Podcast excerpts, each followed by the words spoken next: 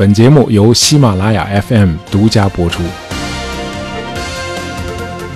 节目一开始，我给大家读一句话啊，我现在才明白，凡属于严重的错误都有一个共同的性质，那就是没有克制感情的冲动。哎，不知道大家是否认可这句话？呃，老实说，在很多年以前，我曾经认为这句话说的过于绝对了。怎么可能所有严重的错误都是感情冲动导致的呢？于是呢，我就尝试在我的个人生活和我读过的书本里头找到哪怕是一条反例啊，来驳斥这句话。结果找了半天，我一个反例都没找到。啊，这句话似乎是真理。呃，写出这句深刻的话的人是二十世纪最伟大的作家之一，他叫马塞尔·普鲁斯特。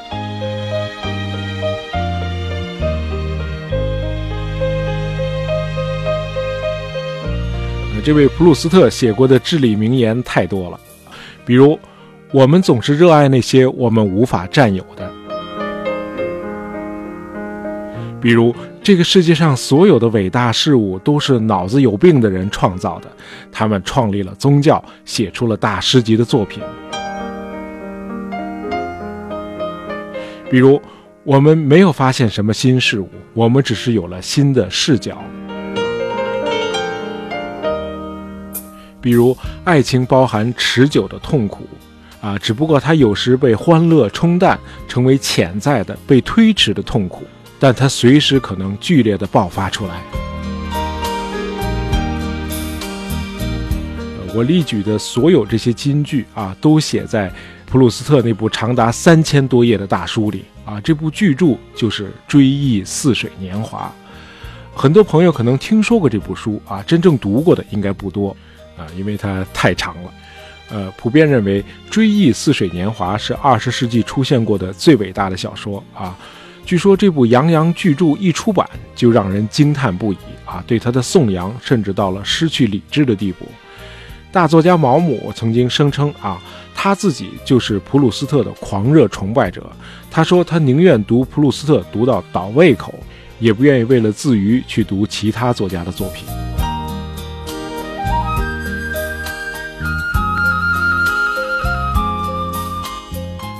普鲁斯特创作的这部《追忆似水年华》的确是一部奇书啊！有人说它就像一座繁花似锦的大花园，不过这座花园外面始终伫立着一堵高墙。嗯，把读者挡在外面的这堵高墙，就是这部小说令人望而生畏的长度啊！它太长了，一共七卷。呃，除非你足够幸运啊，能够在病床上或者监狱的牢房里一住就是好几年，一般今天的读者是很难找到时间去读完这部长达三千多页的巨著的。呃，我们都知道，二十一世纪的人们追求的是及时的满足感啊，是碎片化的知识。呃，因此今天可能只有学者会沉下心来读完普鲁斯特的这部洋洋巨著，可是这太遗憾了。呃，在我看来，错过了这部书啊，就相当于错过了人生可能有过的最美妙的一次旅行。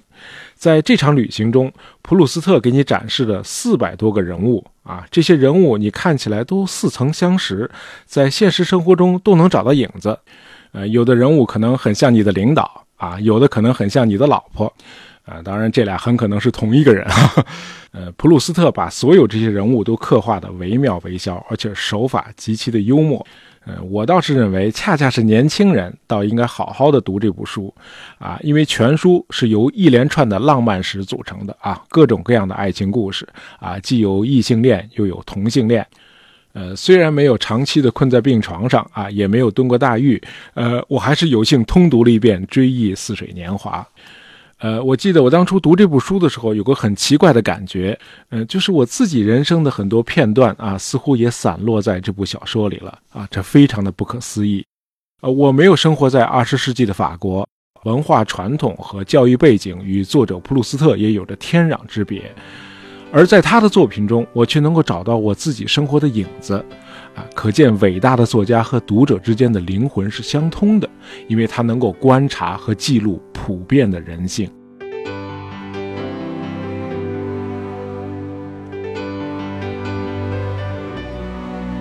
呃，《追忆似水年华》是一部自传体小说，讲的就是普鲁斯特自己的人生经历。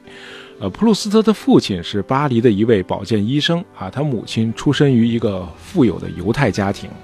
怀他的时候正赶上闹这个巴黎公社啊，父亲被流弹击中，呃，母亲因此受到了惊吓，以至于早产。呃，因此普鲁斯特天生身体羸弱啊，经不起任何风吹草动。呃，九岁的时候就患上了哮喘病。呃，孩子太可怜，那母亲呢就对他非常的溺爱。在溺爱和富裕的生活环境中长大啊，使得他的性格极其的细腻敏锐，而且多愁善感啊，作家应该具备的性格特点他差不多都有了。呃，无论是家人还是朋友，谁都没想到普鲁斯特竟然开辟了二十世纪文学的新纪元，他成了一场文学革命的先驱者。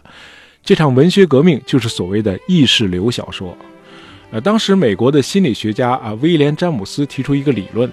他认为人的意识不是一段一段的碎片，然后我们人为的把这些碎片拼接起来，不是这样的。相反，意识就像河流一样，是在持续不断的流动的。那么在意识的河流里，过去、现在和将来是互相渗透的，它们之间没有明显的界限。哎，这就是为什么你在读《追忆似水年华》的时候，你会吃惊地发现，故事常常是由两个人在讲述，一个是童年的我，另一个是成年后的我。童年的我和成年后的我虽然在不同的时间里，却能够讲述同一批人和同一个事件啊。比如小说一开头讲的就是作者在童年时期的某个晚上，躺在床上等待他母亲上楼来给他一个道晚安的吻。同时中年时期的作者也在回忆这同一个场景，那天晚上他妈妈没有上楼来，因为家里来了一个特殊的客人啊，这是他父母的一个老相识。这个人就是这部小说里最精彩的爱情故事的主角啊，这个人叫斯万，呃，是一位腰缠万贯、风流倜傥的犹太绅士啊，有钱，有艺术修养啊，天性风趣啊，待人含蓄得体。那关于这个斯万的故事啊，是这样展开的。呃，在一次朋友的聚会上啊，斯万认识了一个女人叫奥黛特。呃，斯万一开始不是很喜欢这个奥黛特，他也不太清楚这个奥黛特其实是个交际花啊，用现在的话说就是高级妓女。可是这位叫奥黛特的女士似乎很喜欢斯万啊，下定决心要把斯万拿下。于是在后来的一系列聚会中啊，一次次的主动向斯万示好啊，弄得大伙儿都开始拿这事儿和斯万开玩笑了。哎，就是你们俩现在什么关系啊？那么一位女士这样不顾羞涩的主动进攻，这斯万当然是非常的感动啊，对奥黛特的好感呢也与日俱增。有一次斯万去奥黛特家做客，走的时候忘了带走自己的烟盒，呃，奥黛特就让人把烟盒给斯万送过去，并且附上了一张字条，上面写着：您为什么不把您的心也一起留下呢？那样的话我是不会让您拿回去的。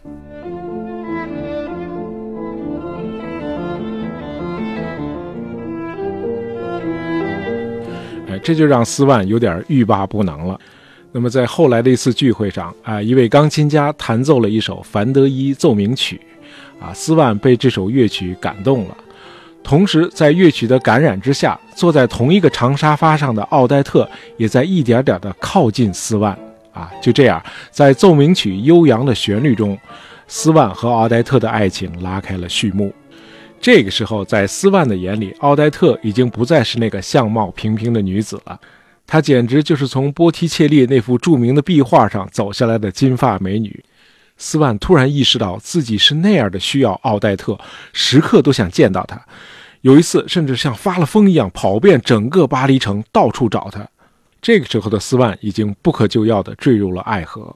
可是没过几年，奥黛特对斯万已经感到厌倦了，他有了新的关注对象，开始忽视斯万了，这让斯万痛苦万分，他开始妒忌，并且陷入了深深的自卑。后来，呃，斯万慢慢的意识到，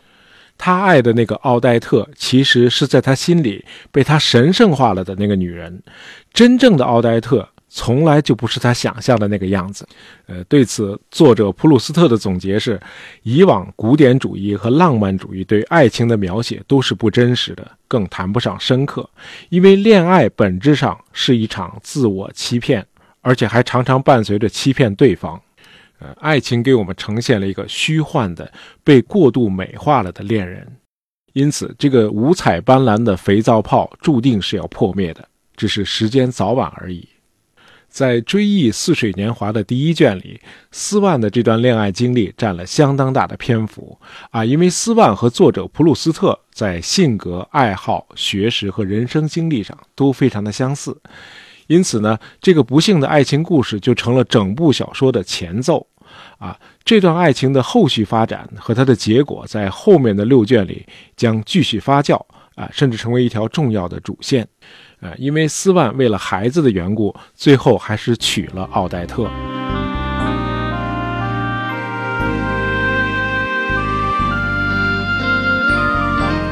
斯万和奥黛特的女儿叫希尔贝特啊，是作者普鲁斯特的初恋情人。呃，当时的作者普鲁斯特严格意义上说还是个涉世未深的青少年，他热切希望得到希尔贝特的爱情，希望分享希尔贝特生活中所有的美妙和秘密。为了见到希尔贝特啊，作者普鲁斯特成了斯万家的常客，可是他渐渐发现希尔贝特已经不再爱他了。在经受了漫长的痛苦之后，作者把希尔贝特完全遗忘了啊，这当然是因为有新的恋人填补了真空啊，没办法，人生就是这样。要知道，这个希尔贝特曾经是作者生命中的一切呀、啊。结果两人多年后再次重逢的时候，作者居然已经认不出希尔贝特了啊！就像当初在斯万的眼里，奥黛特终于走下了神坛，这会儿在作者普鲁斯特的眼里，希尔贝特也失去了昔日的光彩，呃，成了个在大街上分辨不出来的普通女孩了。呃，作者普鲁斯特的伟大之处就在于他敢于撕掉人们的假面具，把爱情的本质还原给读者。他一针见血地指出，爱情是虚幻的，是主观的，因为爱的对象完全是你想象出来的，而不是他真实的样子。如果说作者的初恋仅仅是个虚幻，那么他的第二次恋爱则是一场彻头彻尾的悲剧。作者在一个海滨疗养地认识了一位名叫阿尔贝蒂娜的女孩啊，这个女孩是个双性恋者。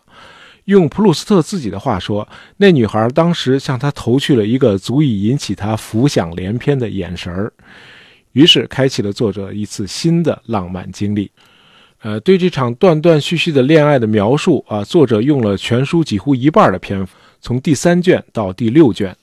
呃，两人的关系从壁炉边的促膝谈心，到旅店里呃激情爆发的那个夜晚啊，再到作者出于挥之不去的妒忌，在感情上囚禁女友，在行动上监视她，啊、两人不断的争吵啊，直到阿尔贝蒂娜不辞而别，以及最后的意外死亡。那么作者悲痛欲绝，陷入了深深的自责。呃，当然，小说还用了不少的笔墨啊，来描述作者和盖尔蒙特公爵夫人的爱情。总之，一系列的恋爱是小说的主干啊。不过不要忘了，小说中一共有四百多个人物，这个庞大的配角群体各自也有各自的命运，有的春风得意，有的落魄沉沦。呃，读这部书的时候，感觉普鲁斯特周围的生活充满了动感。不过得承认啊，当时的法国社会确实是处在转型期，新型资产阶级正在发展，而旧贵族日趋没落。那么穷途末路的贵族需要资产阶级的经济支持，用来维持他们奢侈的生活和宏大的门面。同样呢，新兴的资产阶级也渴望挤进上流社会，获得贵族身份。那么小说中作者和斯万家代表的就是新兴资产阶级，而盖尔蒙特公爵府代表的就是旧贵族。那么两派之间既联合又斗争的关系，驱动了一个硕大的命运之轮。而命运之轮的转动，或者说时间的流动啊，在影响着普鲁斯特笔下的每一个角色。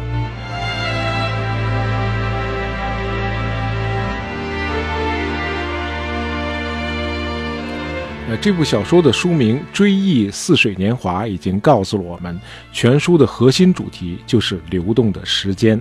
啊，普鲁斯特想说明，随着时间的流逝，我们周围的一切都在不断的消失。时间一刻不停地给我们的身体和我们的思想带来变化，不管我们接受与否，我们无一例外的都要陷入时间当中，被时间的潮流卷走。无论我们是胜利者还是失败者，无论是伟大的业绩还是耻辱不幸的经历啊，都将被忘记。那么时间能麻痹我们的悲痛，也能耗尽我们的激情，时间最终将战胜一切。啊，说到这儿应该加个句号了，可是普鲁斯特又说了个但是。但是时间是可以被战胜的，其实时间并没有真正逝去，它是可以被找寻回来的，它是可以被追忆的。普鲁斯特认为，我们的身体和我们的精神都是时间的储存器。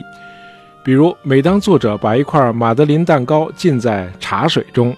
那块混合着茶香的蛋糕的滋味，立刻就让往事浮现在眼前。即便是相关的人都去世了，往日的一切也都荡然无存了，可是一旦辨认出蛋糕的滋味啊，他的整个童年时代就又展现出来了。于是童年时在贡布雷度假的一个个片段都被追忆回来了。在贡布雷作者的姨妈家有两条步行小道，一条通往斯万家，被称为斯万家之路，另一条通往盖尔芒特公爵府，被称为盖尔芒特之路。就这样，斯万与奥黛特之恋，以及作者自己的恋爱经历和一系列似水年华，也都一一被追忆回来了。呃，就像我前面说的啊，很多朋友应该是没有时间去读这部洋洋巨著的，但是不读呢，又确实很遗憾。那么我们做这期节目呢，是给大家提供一个线索。那么有了这条线索，大家就可以去跳读了啊！不知道这样做对不对？那么今天的节目就到这儿啊！本期节目是由我们的听友 Laity 下横杠 zy 点播的啊，希望你喜欢。喜欢大爱杂货铺的朋友，别忘了订阅我们的专辑。当然，希望大家在朋友圈里推荐一下我们的节目。感谢大家收听，咱们下期再见。